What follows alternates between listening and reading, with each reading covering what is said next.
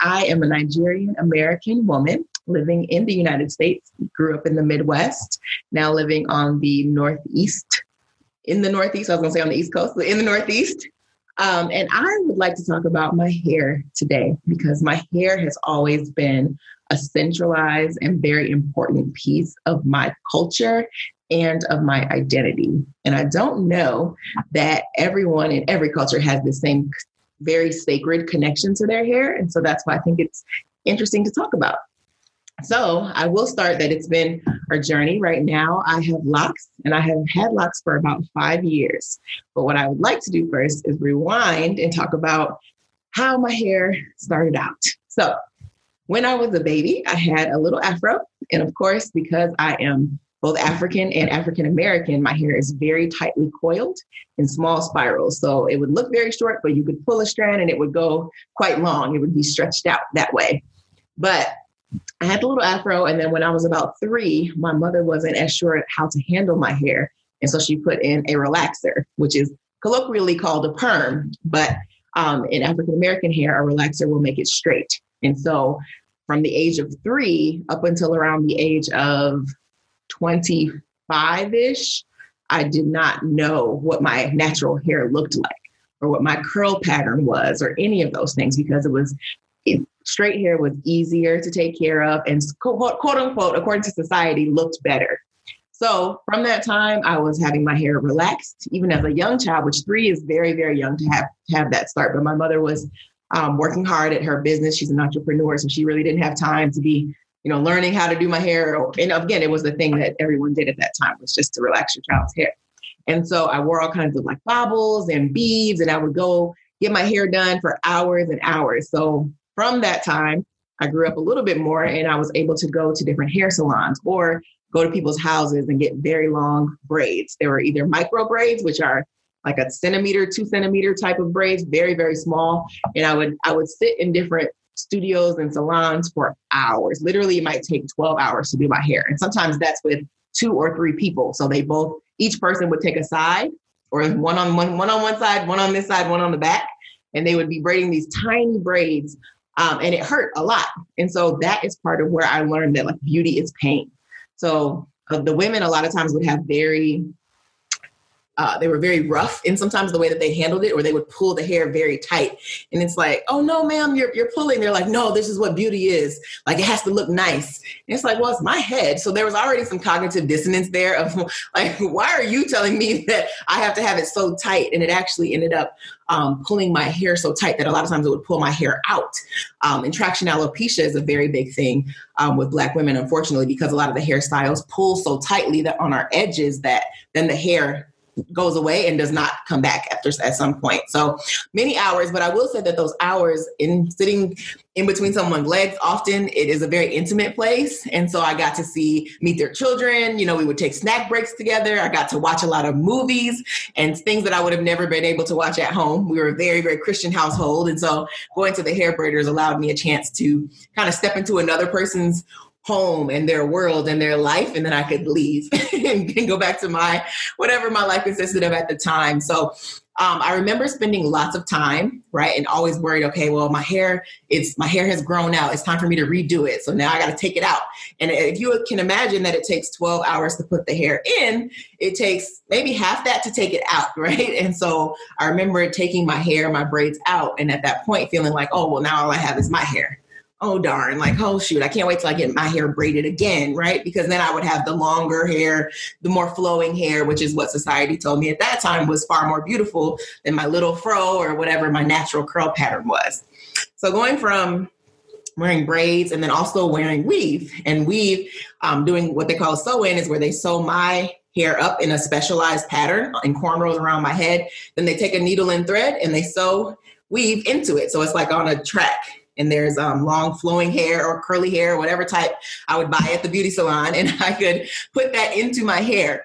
But I remember feeling so much more beautiful when I had that in, and people responded to me like, "Oh wow, your hair is so beautiful." When I had the fake hair or the weave in, and so a lot of times those messages were reinforced of my hair is not good enough. Let me cover it. Let me add to it. Let me um, alter it so that I can be good enough and I can feel good enough.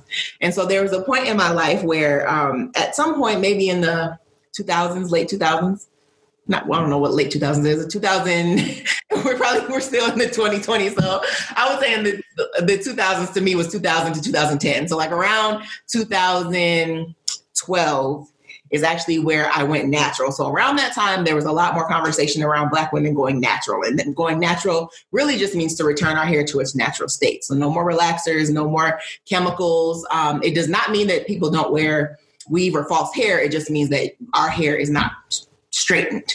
Um, and so I started to hear friends going natural or start to see things and social media facebook had come about in that time you know about six years before that and it's like oh wow there are women here who don't have relaxers or who are not wearing weaves and, and false hair all the time so it's like oh well they're beautiful hmm.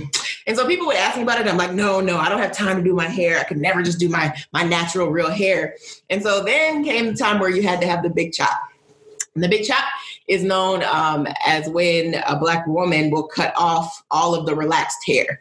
So let's say my hair might have been eight to 10 inches and I cut it off until it was maybe one or like one inch off of my head.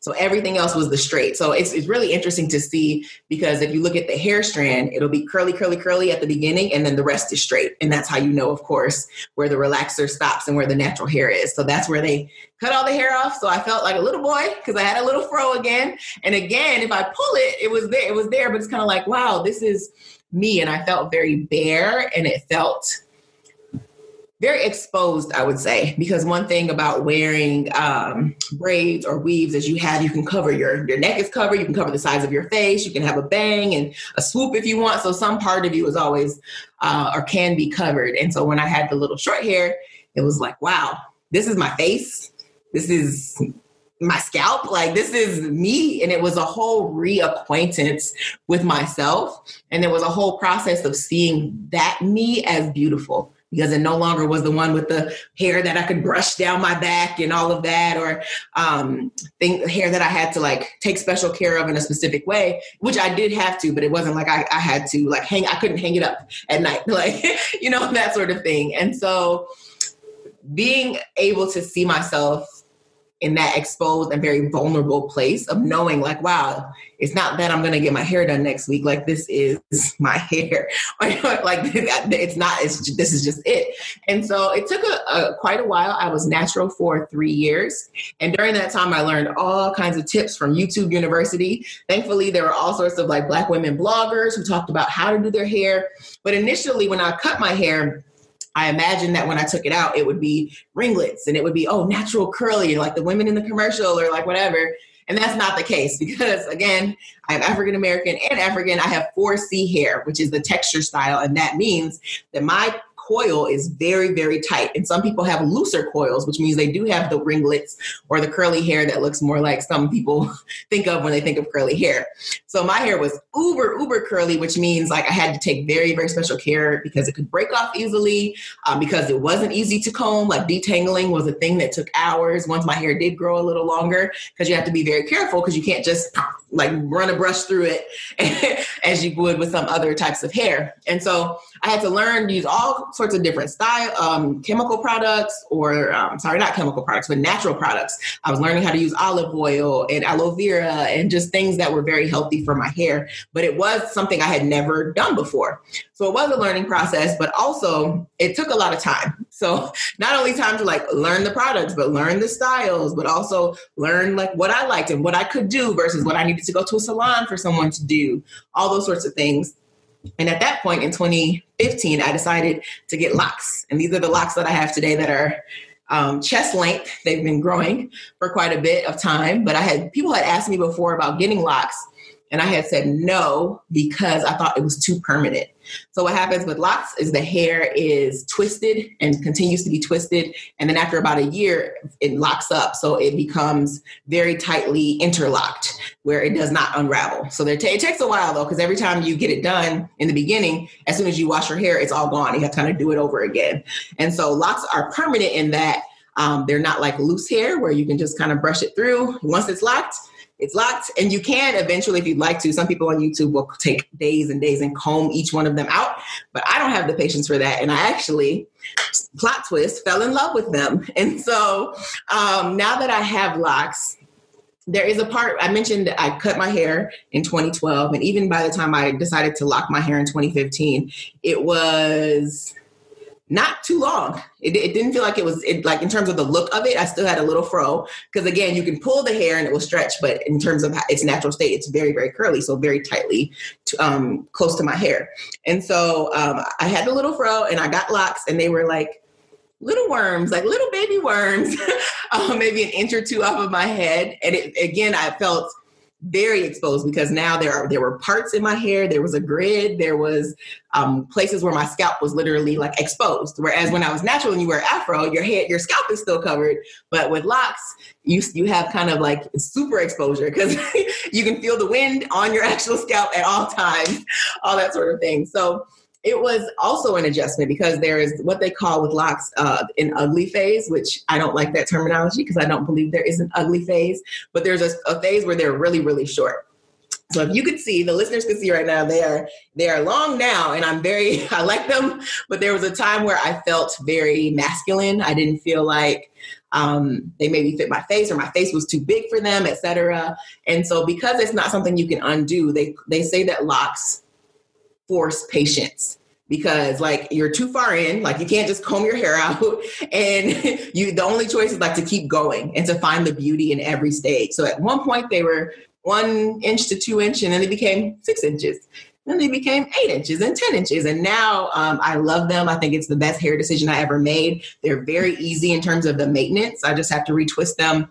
Um, and I go to a salon and they like wash and they put their fingers in my scalp and make it feel all great. So I still get the, the feeling of being pampered. And then they can twist my hair in about an hour or so. And all they're doing is just twisting the new growth that has happened since I last went to the salon. So it doesn't take long. I can get in and out in an hour. So if you think about my life before where I was spending 12 hours, sometimes longer than that in a salon chair to now getting in and out in an hour, I save so much time. I have time to be with friends, to explore, to dance, all sorts of things. Um, and while the cost is still significant, it's, it is far less than I was paying for some of those other styles. But the point here is that I have been able to see my stay connected to my hair. And it has always been very important in terms of the way that I present myself, the way that I stay connected to my culture to and to my identity, right? Because if I wear my style, my hair in one style, people may speak to me a certain way. If I wear it a different style, they may also it may attract some people, it may repel some other people. Like every style is a part of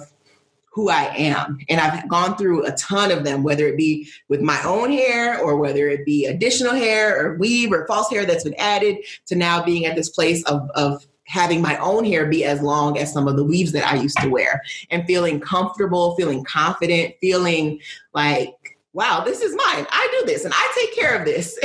and, and before that, and this is like actually my hair and my curl pattern. So it's not something that I had to go to a beauty store and buy. Um, and it just being able to still use very natural products and care for it um, in between salon visits on my own feels really good. And so I'm, I'm proud of how I show up to different spaces. I still do have the variety. I can put it in different styles, and I usually am pretty plain Jane, and I don't put it in a lot of styles. I like to have it wavy or curly and or up in a kind of updo type of thing that my salon will do. But it allows me to have the versatility that I need, and most importantly, it saves me so much time and money and for me to feel good, it's like a, a, perfect package. So I'm very grateful for where my hair journey has brought me. And every person I know has their individual journey, but I wanted to highlight um, how how that makes me feel inside and how much it has helped with my confidence um, and being empowered to just say, "This is this is me. This is my hair. This is who I am."